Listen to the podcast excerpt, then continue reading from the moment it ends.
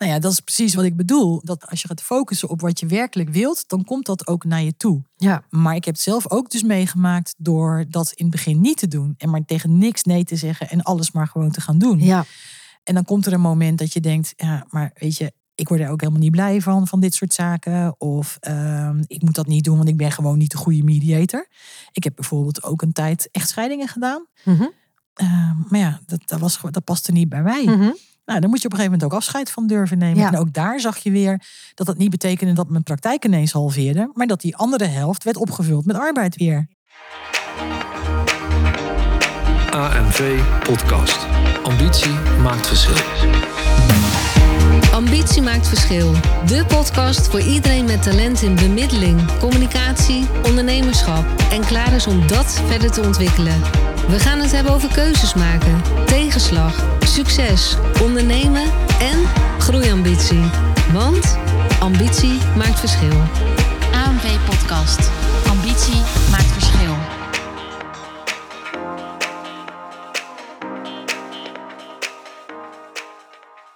Van harte welkom bij weer een nieuwe aflevering van de Ambitie Maakt Verschil podcast. En vandaag ga ik in gesprek met Astrid Kraag.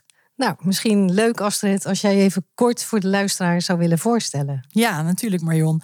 Eh, ik ben Astrid Kraag. Ik heb mijn eigen praktijk als eh, coach en als mediator op het gebied van samenwerken, zeg ik altijd. Want arbeidsrecht is eigenlijk eh, te beperkt. Dus ik noem het altijd samenwerken. Ja, mooi. En eh, waarom noem je het specifiek samenwerken? Ja, en niet is- alleen te beperkt, want dan ben ik gelijk alweer getriggerd door. Komt misschien ook een beetje omdat ik van huis uit jurist ben. En eh, als jurist eh, zou je makkelijk kunnen zeggen: ik werk in het arbeidsrecht. Maar dan klinkt het ook meteen zo juridisch. En dan klinkt het ook meteen zo alsof het alleen maar over rechten en plichten en regels gaat. Maar ik vind het veel interessanter om te kijken: wat gebeurt er nou in een samenwerking? Wat gaat er soms mis? En hoe kan het beter? Eh, hoe kun je starten met de samenwerking? Uiteindelijk is het eigenlijk mijn droom om eh, alle gesprekken te begeleiden van mensen die starten met hun samenwerking, een APK'tje nodig hebben of echt een conflict al. Nou, dat is een hele verhaal. Die gaan we daar ook uitrafelen, want daar zit alweer heel veel in. Maar ik, wil eigenlijk eh, starten als het van even een stap terug doen. Want ik hoor je al heel veel zeggen natuurlijk in het eerste stuk. Maar hoe ben jij gekomen tot de dag van vandaag? Als ondernemer Als ondernemer? Ja. Want je bent ergens een keer begonnen als ondernemer, maar daarvoor heb je misschien ook wat gedaan. Ja. Ik ben even heel benieuwd naar jouw verhaal. Nou, ik heb eigenlijk vanaf mijn afstuderen tot 2016 in loondienst gewerkt. Eh, maar altijd, als ik terugkijk, kan ik ook wel zeggen dat ik altijd weer ben doorgegaan. Eh, ben weggegaan van de ene werkgever naar de andere werkgever. Omdat ik vaak dacht, joh, het kan zo mooi, het kan zo groot zijn.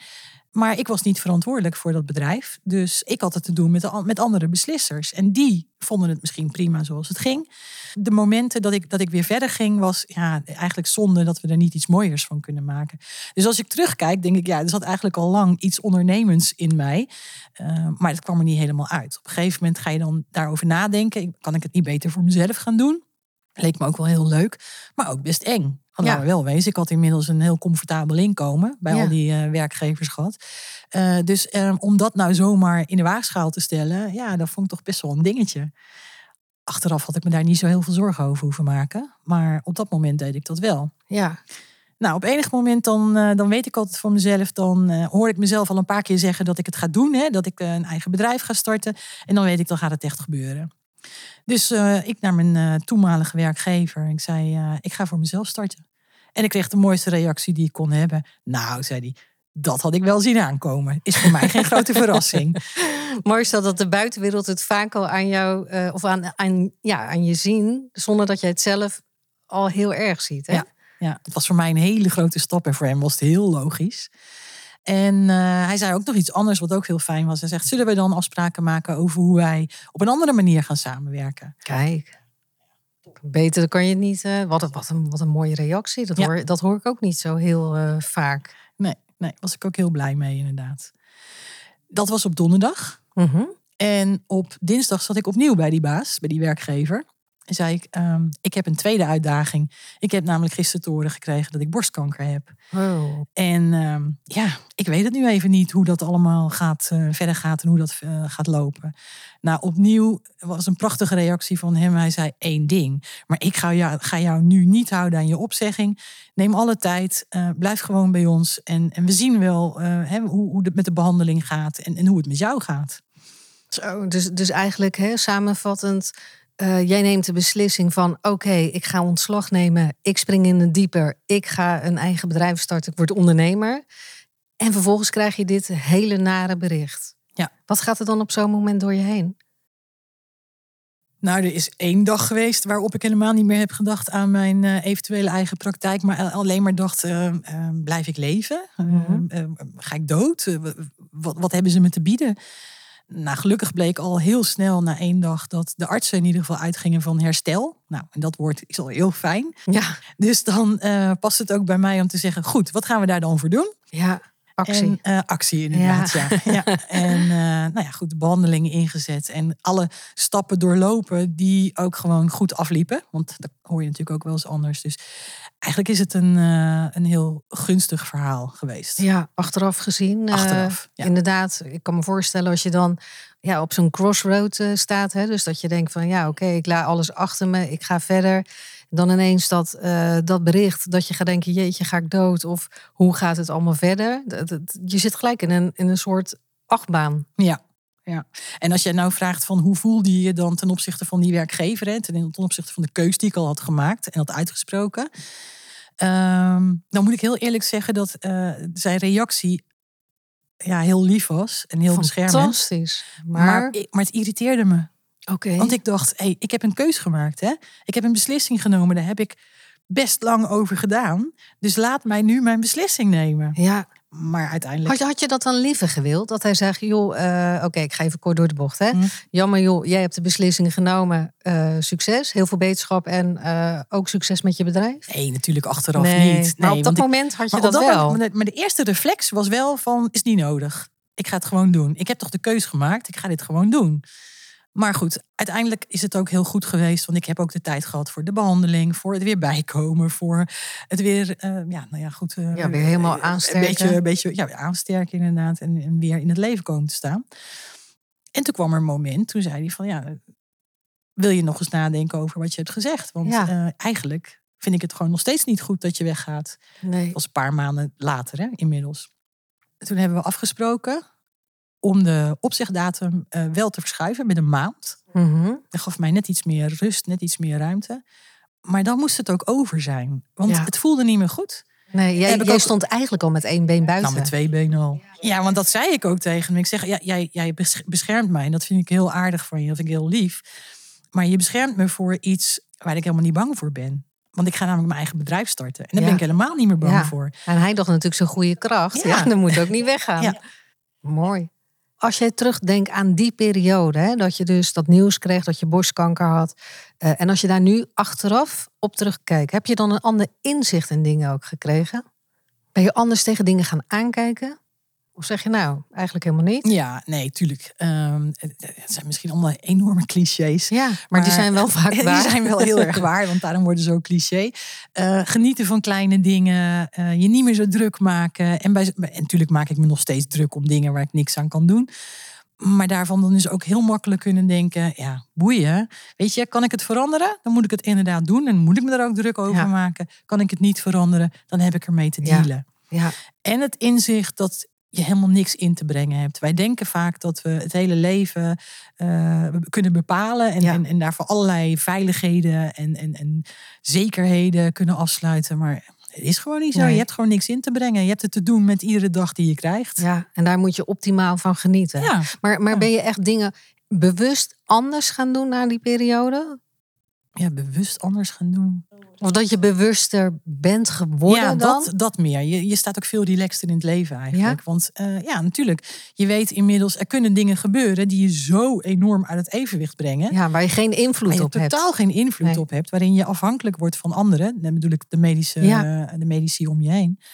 Maar daar heb je het gewoon mee te doen. Ja, En eh, wat ik heel fijn vond om te merken was, maar dat weet je ook niet van tevoren, is dat ik toch eigenlijk heel positief in het leven sta. Ja, Dus eh, dat betekende dat ik meteen dacht, oh, jullie praten over herstel. Prima, wat gaan we daarvoor doen? ja, Mijn eigen bedrijf, dat, de gedachte daaraan en, en het idee dat ik daar toch echt mee ging starten in het najaar.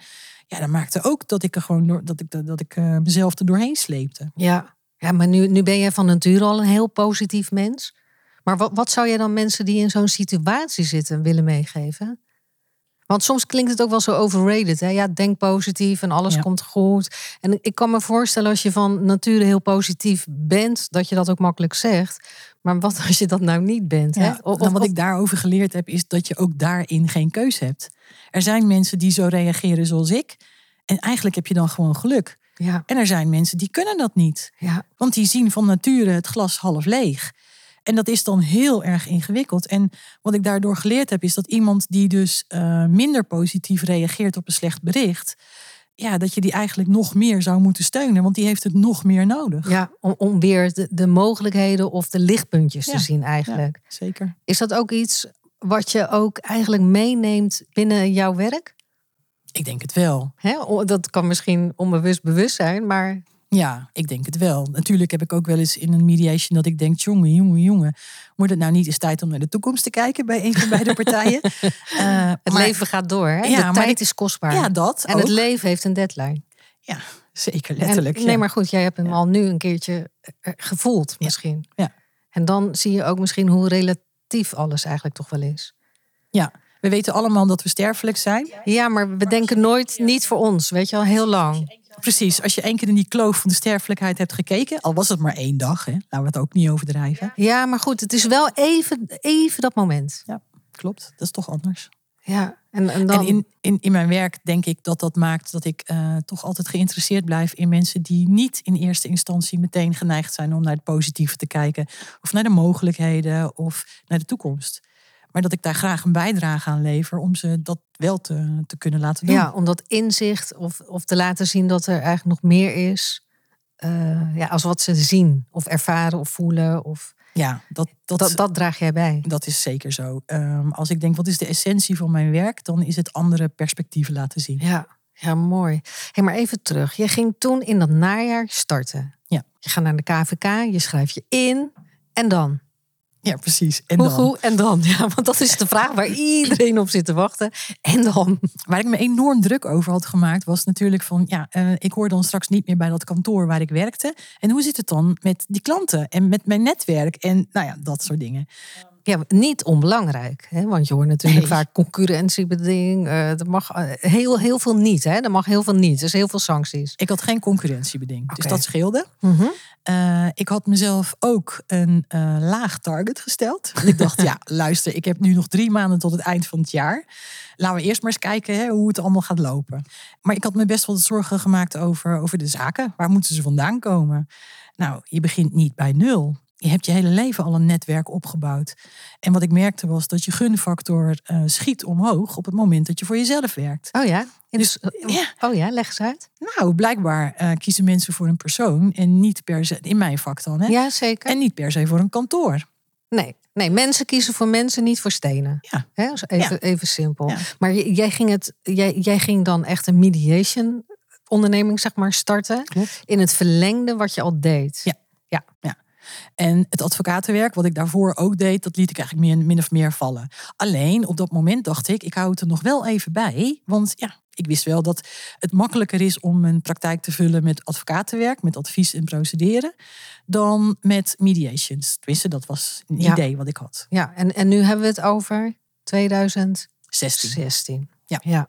Ja. Dat je echt die stap hebt gemaakt. En, en ook even die, die advocatuurrol hebt neergelegd op een gegeven moment. Ja, toen nog niet helemaal. Nee, hè? maar- Dat kwam later. Vertel. Eigenlijk gaandeweg. Want eh, gaandeweg bleek gewoon dat ik best rond kon komen van mediations, coachingen, gespreksbegeleiding. En eh, het advocatenwerk, waar al niet meer mijn hart lag, kon laten rusten. Ja. Dus ja, dan komt er opnieuw een moment van keuzes maken. En keuzes zijn vaak ehm, dingen niet meer doen in mijn leven. Ja, nee, maar, maar dat klopt. Hè. Heel vaak denken we keuzes maken voor iets wat je moet doen. Terwijl ik ook denk van, je moet kiezen wat je niet meer wil doen. Maar ja, dat is maar net hoe je er tegenaan kijkt misschien. Maar dat is wel zo. Het klinkt zo simpel, maar Ja, ja en het klinkt ook heel herkenbaar voor mij. focus is ook voor mij nee zeggen tegen heel veel dingen. Heel erg In plaats van ja, nee zeggen tegen de rest. Klopt, klopt. Durven eh, afscheid te nemen. Ja, en dat is moeilijk, want soms hou je ook te lang vast. Ja, met alle nodige argumenten. Hè? Ja, nee, het klopt Eh, altijd, op want je redeneert alles het. ten uit- Ja, op dat moment klopt het. Eh, ik dacht bijvoorbeeld, eh, ik krijg bepaalde cliënten alleen maar als ik ook nog advocaat ben. Of ehm, ehm, als ik ehm, te weinig mediations heb, ja, dan heb ik in ieder geval nog gewoon het, het procedeerwerk. Dus in het begin durf je ook tegen niks nee te zeggen. Nee. Dus ook niet tegen dat waar je hart eigenlijk niet meer ligt. Ja, Maar gaandeweg merk je gewoon wat het doet. Als je je namelijk gaat focussen op dat wat je het liefste doet, en dat deed ik, ehm, ja, dan gaat dat ook groeien. ja, En het focussen op dat wat ik het liefste doe, dat, dat was eh, gewoon bijna altijd vertellen wat ik deed in mediations. Ehm, als het passend was natuurlijk. Hè? ja. maar als je in gesprek komt met mensen, dan eh, gaat het al heel vaak over communicatie en over onderlinge relaties. En het hoeft helemaal niet altijd in de werksfeer te zijn. Eh, maar dan kon ik laten zien wat voor, wat voor soort vragen ik bijvoorbeeld stelde. En op die en manier... wat je toegevoegde waarde had. Precies. Is hè, in zo'n ja, situatie. precies. hey, maar in je puberteit, hè, je, je zit op school. We gaan even terug in Ja, de we tijd. gaan even terug, want we gaan even terug dat jij gaat kiezen van ik word advocaat. Waar, waar komt die droom vandaan? Of, of wat wilde je vroeger worden? Die droom is later ontstaan. Ik ben rechten gaan studeren, Ja? omdat ik dacht dat ik officier van justitie wilde worden. Oh. Nou, na twee jaar eh, Maar dat, dat, dat dacht je al in je, nou ja, in, in de middelbare school. in je middelbare school. Wat, wat maakte dat je dat helemaal voor je zag? Wat, wat was dat? Het had te maken met eh, voor rechtvaardigheid gaan. denk ik. Ik denk altijd, of kijk je dan een serie? Wat je wel vaak ziet, hè? Ja. Als Ja, serie ik- kijkt over advocaten, dan willen ze, dan gaat de studie heel erg hard oplopen. Ik daar. ben inderdaad nog wel uit de tijd van pleidooi. Ik denk dat jij dat ook nog wel kent. zeker. Dus eh, ja, nee, dat, dat klopt. Ja, dat ook iets, eh, iets, iets, iets glamorous of zo. De, de, de, de rechtenwereld. Ja. ja. En dan aan de kant van, van het OM, dat leek me echt geweldig. Want ja, daar, daar, daar leefde het recht. Ja, bedoel, dat daar was- gebeurde het. Ja, precies, ja, dat was het idee. Maar na Maar twee jaar, gaandeweg, ja, ja. na twee jaar dacht ik nou één ding, maar ik word never nooit niet officier van justitie. Dat is helemaal niks voor mij. En waarom was dat niks voor mij? Omdat ik dacht, ja, wat kan je daar? Wat kan je daar voor toegevoegde waarde zijn? Dan sta je eigenlijk gewoon alleen maar uit te dragen wat al is. Namelijk de regels waar iedereen zich aan moet houden. Be- bewaken. Ja. Het, leek, me- het leek me helemaal niks meer. Nee. Dus vandaar ben Want ik wat het- zou je daar dan in missen? Want eerst denk je, wow, daar zit je echt, daar gebeurt het. Dan gaandeweg ga je inzicht krijgen en dan denk je, ja, dit is alleen maar de regels uitvoeren en de procedures uitvoeren en bewaken. Wat, wat maakt dat dan? Dat je op een gegeven moment denkt van, ja, Nou, als ik heel diep graaf, dan denk ik dat het ermee te maken heeft dat ik er graag toe doe. Dus dat ik Ja. een bijdrage wil leveren. En het heeft ook te maken met in verbinding zijn met andere mensen. En dat leek me in dat vak ja, in onvoldoende mate terug, terug te komen. Ja. En daar is de switch toen ontstaan van advocatuur. Dat lijkt me echt geweldig. ja. En toen? Ging Nou, toen ben ik afgestudeerd in eh, privaatrecht en strafrecht. En ik wilde ontzettend graag strafrechtadvocaat worden. Maar in het jaar dat ik afstudeerde was de arbeidsmarkt niet zo heel gunstig. Ik overdrijf echt niet. Ik heb 120 brieven geschreven. Wow, jongens. toen- En even voor de ra- luisteraar, toen schreven wij Toen nog schreven wij nog brieven. Tegenwoordig is het ondenkbaar. Maar dat is wel even een leuk, leuke anekdote. Precies, ja. 120. 120, echt, niet, niet gelogen. En dan krijg je eh, 120 of 119 keer eh, sorry. Ja, we Nee. gaan het niet met jou doen in ieder geval. Oké. Ja. Dus dat, eh, dat was ook niet echt een hele makkelijke tijd. Maar ja, weet je, dan heb je nog zoveel veerkracht. Ook, eh, je denkt toch dat je de hele wereld in, in je zak hebt. Dus het komt wel goed. Ja. Maar na 120 brieven ga je dan niet toch een beetje twijfelen ergens? Dat je Ik kan, denkt me van, niet meer, ja. ik kan me niet meer herinneren dat ik er heel erg door te neergeslagen was. Ik kan me wel herinneren dat ik er hulp bij zocht. Dus ik dacht, misschien doe ik iets niet goed in die sollicitaties. Eh. Dus heb ik echt wel hulp bij gezocht, inderdaad. Een sollicitatietraining, presentatietraining. Mag ik eens oefenen, zo'n sollicitatiegesprek met jou? Kun je me dan vertellen wat, eh, wat ik daarin doe? Misschien doe ik wel hele domme dingen. nou, op die manier. Ja, en, en, en heeft dat ander in zich gebracht? Werd je toen ineens uitgenodigd? Of heeft dat bijgedragen aan iets? Nou, ik schaam me bijna om het te moeten zeggen. Het heeft in ieder geval het inzicht gebracht dat ik misschien net iets te arrogant een sollicitatie inging. Ik dacht echt van, nou ja, jij moet mij hebben. Ja. Maar ik moest ook mezelf nog verkopen natuurlijk. En eh, dat, daar zit wel een verandering in die nodig was. Nou ja, het was ook een moeilijke tijd eh, qua, qua arbeidsmarkt, dat zei ik al. Uiteindelijk heb ik dan, en dat, is, dat, dat leer je ook weer van alles van, heb ik genoegen moeten nemen met een baan als jurist, die nou niet per se mijn droombaan was. Nee, maar je, maar je moet wat. We beginnen Precies. allemaal een beetje onderaan die ladder misschien. Ja, en ik was al verschrikkelijk blij dat ik als jurist in de bak kan, kon. Want, ik, Ja, wel binnen eh, hetgeen waar je naartoe wil. want intussen werkte ik wel, maar dat was gewoon eh, op uitzendbasis, eh, administratieve baantjes, om huur te kunnen betalen. Ja. Dus Ja. dat, ik als jurist kon, aan de bak kon, dat was al heel fijn. Ja. En hoe gaat dat verder? Want dan ga je toch richting die advocaatrol. Ja, dat, dat, daar zit nog wel wat tijd tussen. Maar, maar als we daar wat grotere stappen in maken. eh, op het moment dat ik echt de adviseur word van, eh, van cliënten. Dan denk ik, ah, kijk, hier, dit is wel Ja. wat ik wilde. En eh, ik heb gewerkt bij een grote rechtsbijstandverzekeraar. Was dus geen advocaat. Maar deed wel hetzelfde soort werk. En ja, daar kon ik echt wel mijn ei in kwijt, zeg maar. Ja, en dan, ehm, ja, ik hoor je al een paar keer zeggen van ja, ik wil van toegevoegde waarde zijn. Wie wil het verschil ook maken? Hè? Eh, Of het nou op rechtvaardigheid is of misschien ook nog op andere stukken daarin. En toch besluit je op een gegeven moment van, eh, want dat hoorde ik je net ook al zeggen natuurlijk in het gesprek. Ja, die mediation, dat trek je meer aan dan die advocatuur. Waarom? Wat is het verschil? Wat, Ja. wat heeft dat gemaakt? Wat is het kantelpunt geweest? Ja, dat je op een dag eh, wakker werd en dat je dacht van, hmm, nee, dit is, dit, ik hang die toga aan de, aan de kapstok Ja. of aan de willig. Hè? Ja, maar, bij, bij- mij is dat nooit zo van de ene op de andere dag. Maar Nee, ik weet nog dat wel wanneer, wanneer dat, ja, precies, wanneer dat proces eh, in- ging, zich ging inzetten.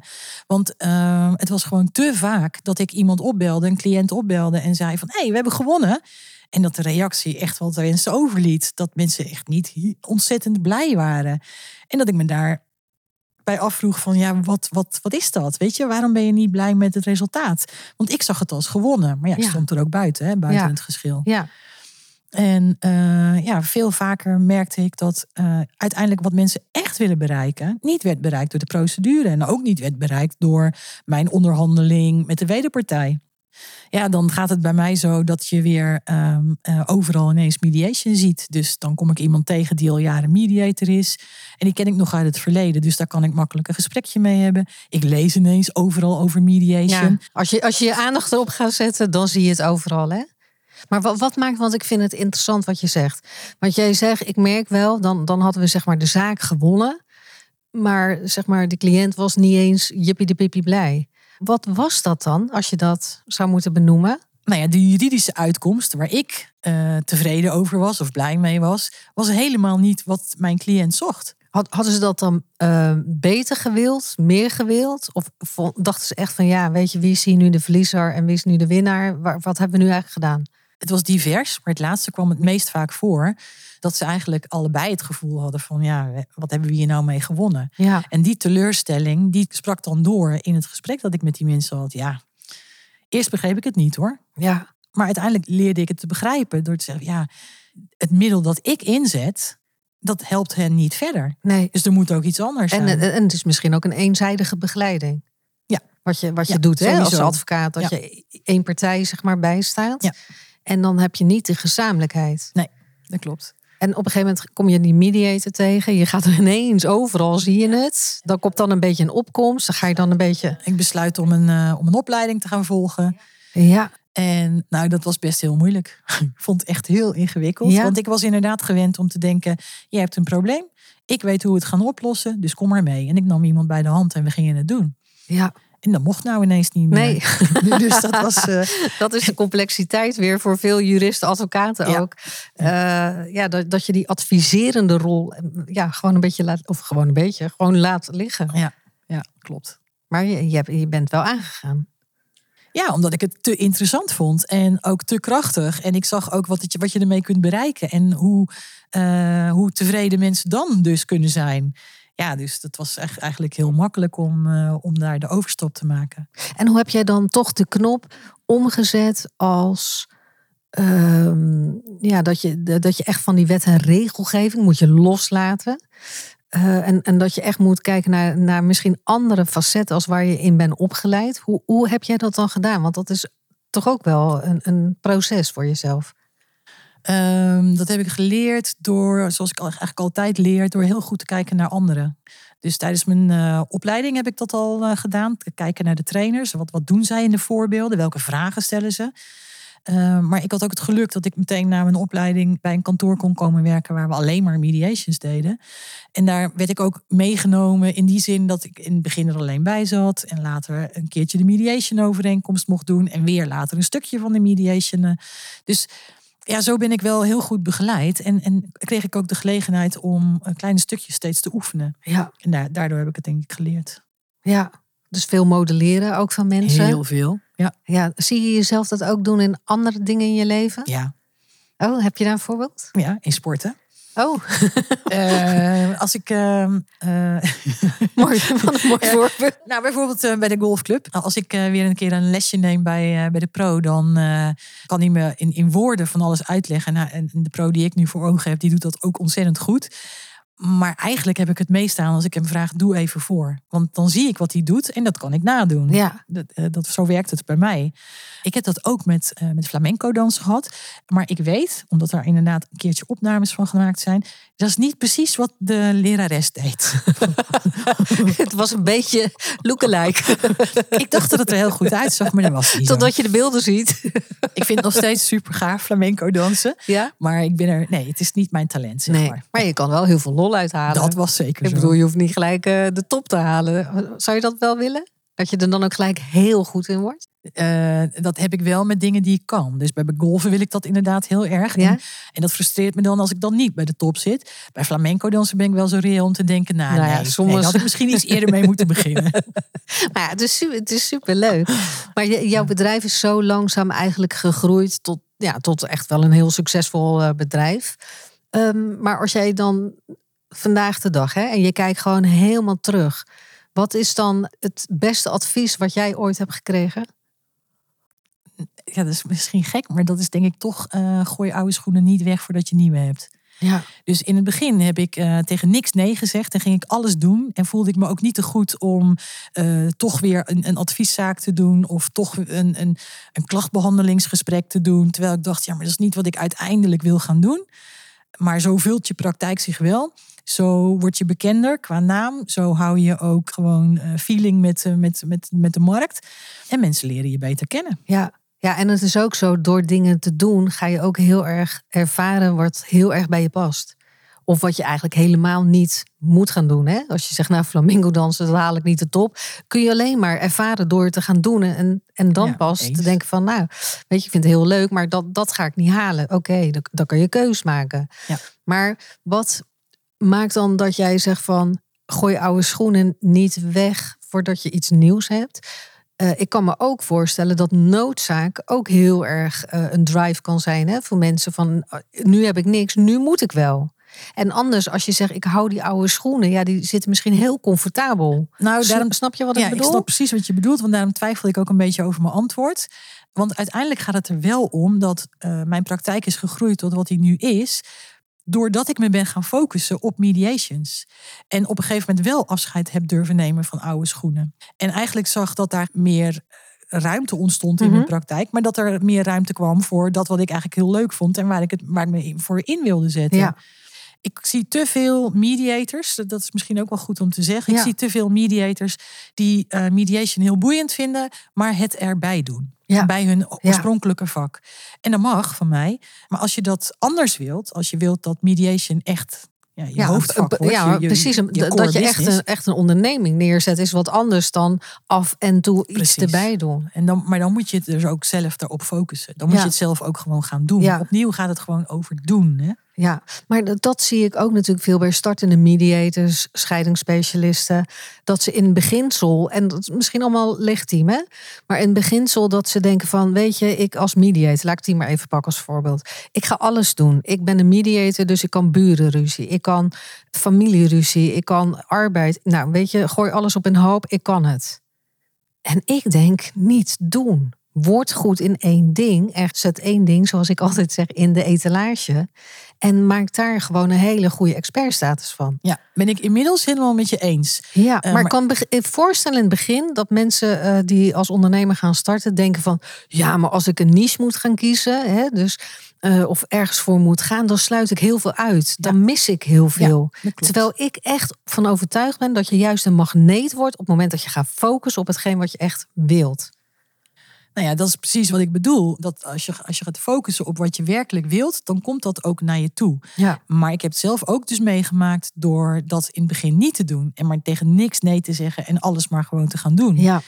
En dan komt er een moment dat je denkt, ja, maar weet je, ik word er ook helemaal niet blij van, van dit soort zaken. Of ehm, ik moet dat niet doen, want ik ben gewoon niet de goede mediator. Ik heb bijvoorbeeld ook een tijd echtscheidingen gedaan. Mhm.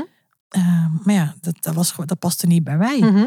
Nou, dan moet je op een gegeven moment ook afscheid van durven nemen. Ja. En ook daar zag je weer dat dat niet betekende dat mijn praktijk ineens halveerde. Maar dat die andere helft werd opgevuld met arbeid weer. Ja. Dus ja, Ja, het komt vanzelf dan toch ergens naar je toe en op je pad. Kijk, weet je wat het nadeel kan zijn als je overal voor gaat kiezen? En ik ga er even vanuit dat je dan ook overal best eh, goed in bent. Hè? Dan kun je een beetje generalistisch zijn. Maar dat als je dan zeg maar eh, cliënten hebt gehad, ja, die zijn dan weer tevreden. Die sturen weer in dezelfde situatie klanten of cliënten naar jou door. Dat je denkt, ja, kom er ook niet vanaf. je komt er nooit meer vanaf. Klopt. Nee, maar snap je dan? En er zit ook dan, nog iets- dan schiet het zo zijn doel voorbij. Ja, nou dat, dat aspect. Maar er zit ook nog iets anders aan. Het is voor cliënten al ontzettend moeilijk om een goede mediator te vinden. In Ja. het hele woud van, van mediators ja, is het al heel ingewikkeld. En iemand die dan van alles doet, ja, eh, hoe moet je die inschatten? Kan die dan mij wel helpen op mijn specifieke probleem? Ja, En dat, dat heb ik nu achteraf, zie ik dat nu ook inderdaad. En denk Ja. dat het veel beter is om al eerder gewoon te focussen op dat waar je goed in bent. Of dat waar je misschien al je ingangen hebt. Want dat zie je natuurlijk ook. Hè? Als jij eh, uit de gezondheidszorg komt en je wordt mediator, is het op zich logisch om die contacten ook te gebruiken. Ja, en dat die zijn ingangen- warme Ja, contacten. Ja, precies. Ja. En, maar zou dat jouw advies dan ook zijn aan startende ondernemers? Van joh, ga toch focussen, ondanks dat het spannend is. Ik herken het ook natuurlijk. Maar achteraf denk je, oh man, als ik maar eerder die focus had, dan had dat vliegwiel veel sneller eh, gedraaid op de manier zoals ik het had gewild. Ik denk het wel. Uiteindelijk wel. Ik heb het ook niet gedurfd, hè? Daar ben ik heel eerlijk Ja, in. nee, nee, nee, klopt. maar ik Ja, herken denk het. het wel. En het is nu achteraf gezegd, eh, gezien ook makkelijk om te zeggen. En toch gun ik iedereen dat ze het sneller zien. Ja. Dus ja, dat, dat kunnen wij dan eh, wel bijdragen, denk, denk ik. Wat is ambitie? Iedereen heeft een andere invulling voor, uiteraard. Maar wat is ambitie voor jou? Voor mij is ambitie dat je eigenlijk altijd verder wilt. En altijd meer wilt en altijd eh, beter wilt. Dus nooit genoegen neemt met dat wat je bereikt. Dat klinkt misschien een beetje negatief. Ik bedoel daar niet mee te zeggen dat ik nooit tevreden ben met wat ik doe. Maar, maar is dat slecht? Nou ja, het- zoals ik het net zei, klinkt het misschien een beetje alsof ik heel perfectionistisch ben of zo. En, en nooit tevreden ben. Maar dat is niet wat ik bedoelde. Maar ik ben wel altijd op zoek naar waar kan ik me nog ontwikkelen? Wat kan ik nog leren? Eh, weet je, dus eh, op die manier ook. Ik bedoel, ik ben, ben best al een tijd eh, mediator, dus ik mag mezelf wel ervaren noemen. En dan hoor ik wel eens collega-mediators zeggen: Ja, man, dan moet ik PE-punten halen. Nou, ik weet toch, al-. Ja, precies. hè, Ik weet toch al die dingen al. Dan moet ik in Ja. hemelsnaam kiezen. Ja. denk ik, moet je in hemelsnaam kiezen? Er is zoveel wat je Ja. kunt doen. En waar je ook nog weer iets over kunt leren. En, en Ja, en ik, ik denk dan al, als je echt inderdaad met zo'n soort weerstand gaat zeggen van ja, dan moet ik die verplichte PE-punten voor de luisteraar, dat is permanente educatiepunten, hè, waar een professional dan aan, aan voldoet die eh, binnen een eh, registratie eh, nou ja, ingeschreven is. ja. Maar als je met zoveel weerstand, want dat is natuurlijk verplicht. Ja. En, en misschien zit hij daar. Maar ik denk van, jeetje, al zou het dezelfde training zijn, maar van iemand anders, al haal je er maar weer drie nieuwe dingen uit. Ja. Je doet altijd inspiratie op. Eh, je leert altijd weer iemand kennen. Je hebt altijd weer even een ander gesprek. Nee, dat is helemaal waar. Ik denk dus eigenlijk dat ambitie eh, voor mij is dat je er nooit bent. Nee. Wanneer, je- dat je nooit- zou je er zijn dan? Zou er ooit zijn? Of zou dit altijd grensverleggend blijven? Ja, Ik, ik denk dat dat ook zo blijft, Ja. eerlijk gezegd. Dus, dus continu groei, verbetering, uitdaging ook voor Altijd jezelf? nieuwsgierig, uitdaging. Ja. Ja. Ja, ik vind het altijd zo leuk, hè? Dat is een heel raar vergelijk hoor, wat ik nu ga doen. Maar soms denk ik wel eens, als je nou een boom bent... Ja, maar die boom blijft ook altijd groeien. Hè? Die gooit zijn blaadjes af, er komen weer nieuwe takjes aan. Die denkt toch ook nooit van, nou, ik ben er nu wel. Ja, dan gaat hij dood. Maar snap je, die blijft ook groeien. Vraagt niemand zich af. Vinden ze allemaal heel logisch. En ja, wa- wat is dan je stip op de horizon? Wat zou je echt willen neerzetten met jouw bedrijf? Wanneer is voor jou geslaagd? Ehm, nou ja, dat heb ik eigenlijk net al een beetje gezegd. Als ik afscheid heb genomen van alles wat ik misschien nu op dit moment weer als een beetje ballast ervaar. En me bezig kan houden met dat wat ik het allergaafst vind. de mediation, de groepsmediation, prediation, eh mijn trainerschap voor AMV. Mhm. En alle andere dingen beginnen ballast te worden. Ja, en, en je gaf ook aan hè, dat je ehm, meer echt voor die samenwerking gaat. Ja. Wat, wat spreekt jou zo aan in dat arbeidsmediation? Waar word jij nou zo heel gelukkig van? Waar ik heel gelukkig van word, is als ik eh, mensen aan tafel heb waarbij de, de samenwerking inmiddels wat minder eh florisant verloopt. En eh, ik een bijdrage heb kunnen leveren aan hun gesprek, waardoor je in hun gezichten gewoon de ontspanning ineens ziet optreden. Ja. Dat, dat vind ik echt super kicken nog Ja. steeds. Ja. Ja, maar dan, dan zet je echt weer wat in beweging. Ja. En weet je, elke dag, ehm, nou ja, hoeveel mensen gaan er wel niet met de pest in hun lijf elke dag weer toch naar die eh, werkgever toe? Ehm, hoe zonde is dat toch ook? Ja. Nou ja, weet je, ik, ik, een conflict zie ik ook. En een conflict is vaak een groot woord hoor. Maar een, een Mhm. kwestie zie ik vaak ook als stilstand, inderdaad. Hè? En, en noemde net het woord beweging, dus daarom kom ik erop. Eh, mensen zitten vast, letterlijk vast. Soms ook vast in hun lijf. Dan gaan, gaan ze allerlei gebreken vertonen. Eh, maar kunnen in ieder geval niet meer om hen heen kijken. Krijgen een soort tunnelvisie, heel beperkt zicht. En zijn niet meer in staat om verder dan dat te kijken. De wereld zit zo in elkaar voor, voor hen. Ja. Op het moment dat het mij lukt om ze weer om zich heen te kunnen laten kijken, perspectieven te zien, te voelen dat ze keuzes kunnen maken en zelf kunnen beslissen, Juist dat. ja, dat is, dat is echt heel gaaf. Daar wil ik graag aan bijdragen. Hebben ze dat op, op zo'n moment niet meer door? Nee. Nee. De meeste mensen die bij mij aan tafel komen, eh, in eerste instantie, Mhm. hebben het idee die ander bepaalt. En ik zit in die situatie en ik kan er niks aan veranderen. Nee. Nee, dus zij worden onderdeel van het plan van de ander. Ja. Ja. En terwijl je altijd nog je eigen zelfverantwoording hebt. Hè? Ja, precies. Dat is dan me- me- vaak mijn stokpaardje. Je hebt altijd een keus. Ja, ja. Ja, kijk, weet en, je- die, en die keuze hoeft niet makkelijk te zijn, hè? Want je kan ook gewoon de weg van de meeste weerstand eens kiezen.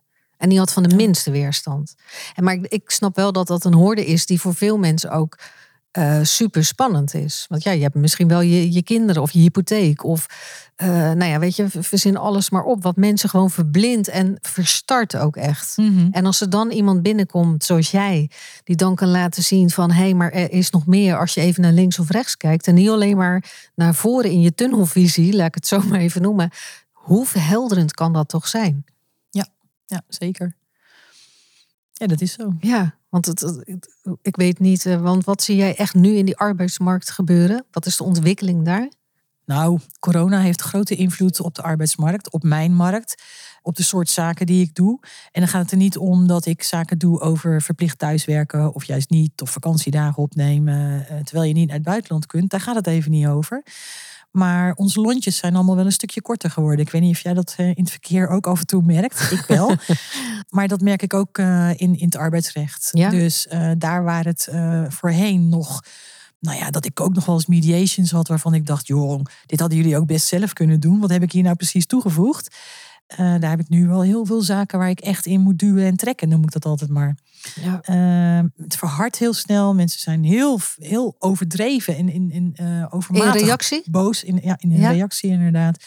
Eh, houden heel erg vast aan standpunten. En ehm, ja, misschien ook wel omdat ze niks te zeggen hebben in die coronacrisis. En dus denken, nu heb ik in mijn arbeidsovereenkomst, eh, in mijn arbeidsrelatie, en wil ik het wel voor het zeggen hebben. Ja, en dan, en dan, en dan komt die eigenlijk, dan gaat het gebeuren. Ja, denk het. Ik weet Maar het z- niet. zie je dat echt, echt als, als laatste trend, zeg maar, in die arbeidswereld? Ja, als een van de trends. Ja? Er zijn ook andere trends. Er zijn ook trends dat er verschillende generaties met elkaar op één werkvloer eh, werken.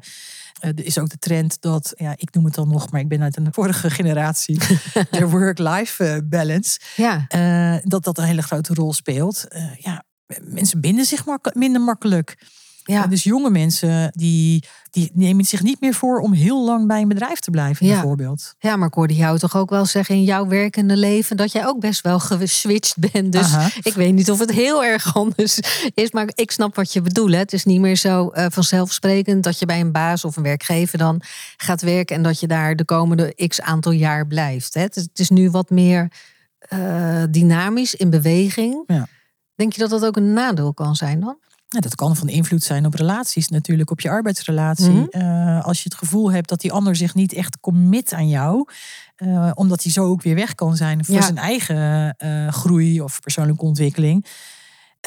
ja, dan heb je ook in iedere relatie speelt namelijk geven en nemen. Het principe van geven en Ja. nemen een rol.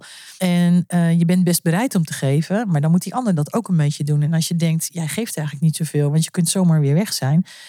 Ja, dan, dan, Ja, dan heb je net eigenlijk jouw met, iemand wat eh, geïnvesteerd hè? eh, Ja. en opgebouwd. En dan zegt die ander, nou, toedeloe. En die is dan weer weg. Ik kan me voorstellen als werkgever dat, dat je daar dan ook wel een beetje... Nou, Ja. een beetje naar wordt. Nou hè, ja, als dat je- zo, eh, Dat je ook niet zoveel van jezelf laat zien daarin misschien. Ja. En dat je denkt, nou dan hou ik me ook een beetje terug. Ik, stel ik me je, ook een je beetje blijft terughoudend. ook een beetje op afstand. Ik, ik kan me ook voorstellen als dat jij wel eens in zaken zit... wat jou ook best energie kost. Ja, klopt. Hoe ga je daar dan mee om? Hoe ga ik daarmee om?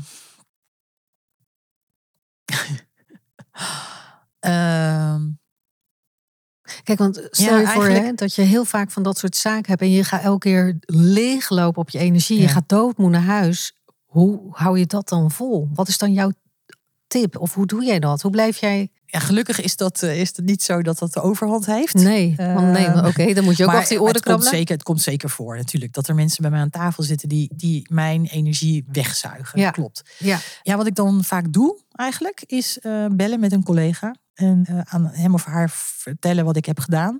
Wat er gebeurt. En hoe zij het zouden aanpakken, eh, die vraag stellen.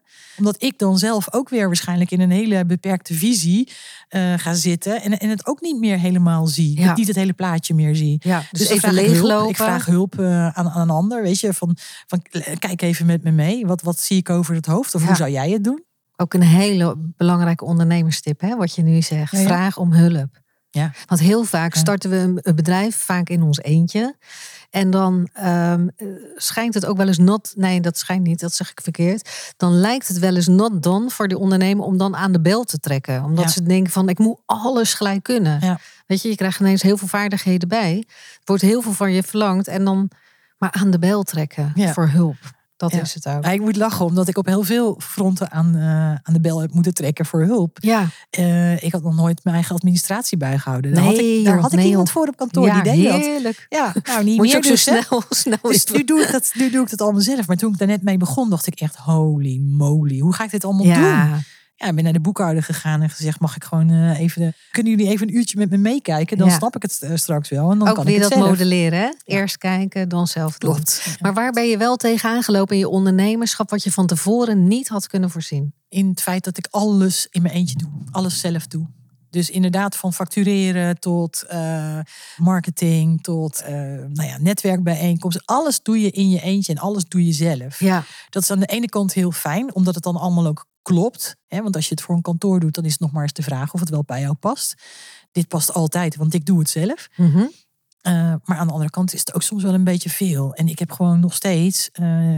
Ja, natuurlijk vind ik het fijn als ik facturen kan schrijven. Maar administratie wordt nooit mijn, mijn lievelingsonderdeel. nou, dat zeg is ook het eerste wat ik heb uitbesteed. Ja, ik denk, oké, ja. dat, dat kan iemand anders. Die wordt er heel blij van. Ja. Dat noem ik win-win.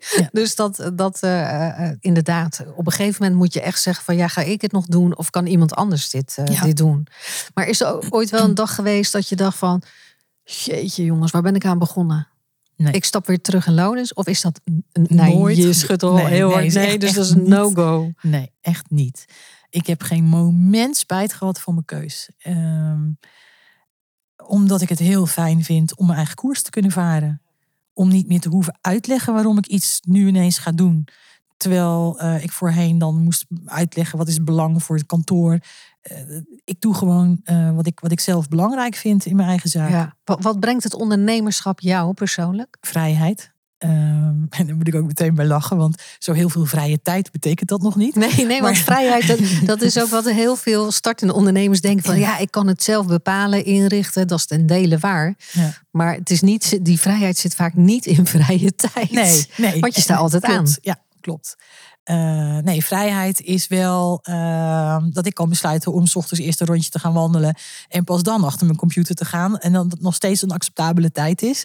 Vrijheid is uh, dat ik ook tegen zaken kan zeggen waarvan ik denk, nou, daar heb ik dus gewoon echt geen trek in. Ik doe het niet.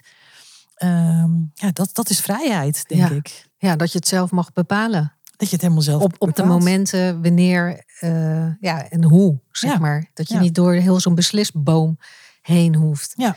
Hey, als laatste, en dan gaan we afronden. Hoe word jij iedere dag een beetje beter? Door eigenlijk altijd te blijven kijken naar wat heb ik daar nou gedaan? Wat was mijn toegevoegde waarde? In gesprekken, in mediations, maar ook in uh, andere contacten. Wat gebeurde daar nou precies? En deed ik dat goed vanuit mijn rol op dat moment? Of had ik dat ook beter kunnen doen? Had ik dat anders kunnen doen? En niet om daar nou heel erg lang bij stil te blijven staan, te navelstaren. Maar wel om te kijken van, oh ja, dat ging eigenlijk best goed.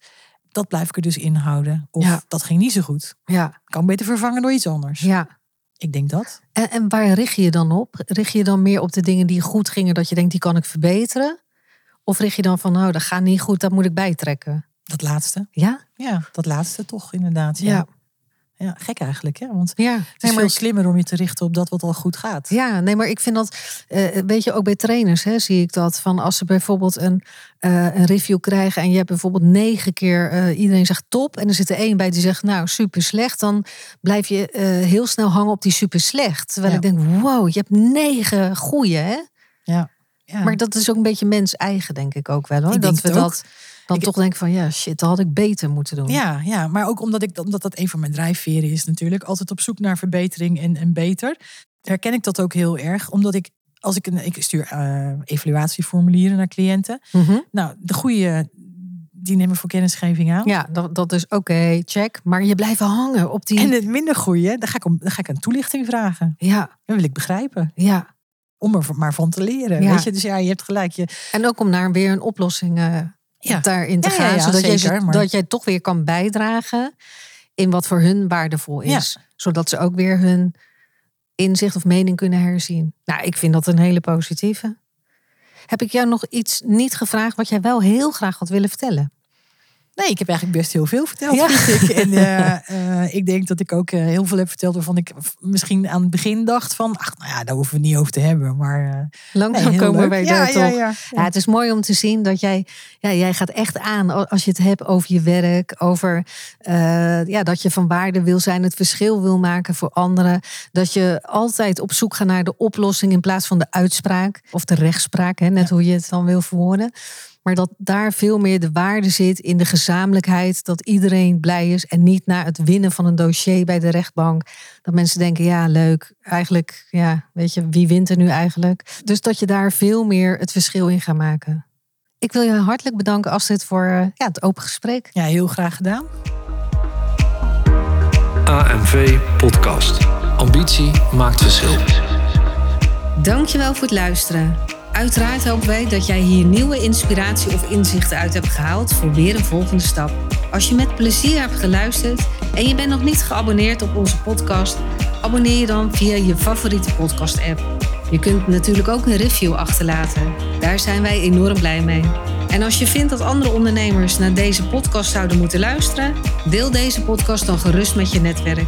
Wij zien nu al uit naar de volgende podcast. Dus graag tot de volgende keer. En weet, ambitie maakt verschil.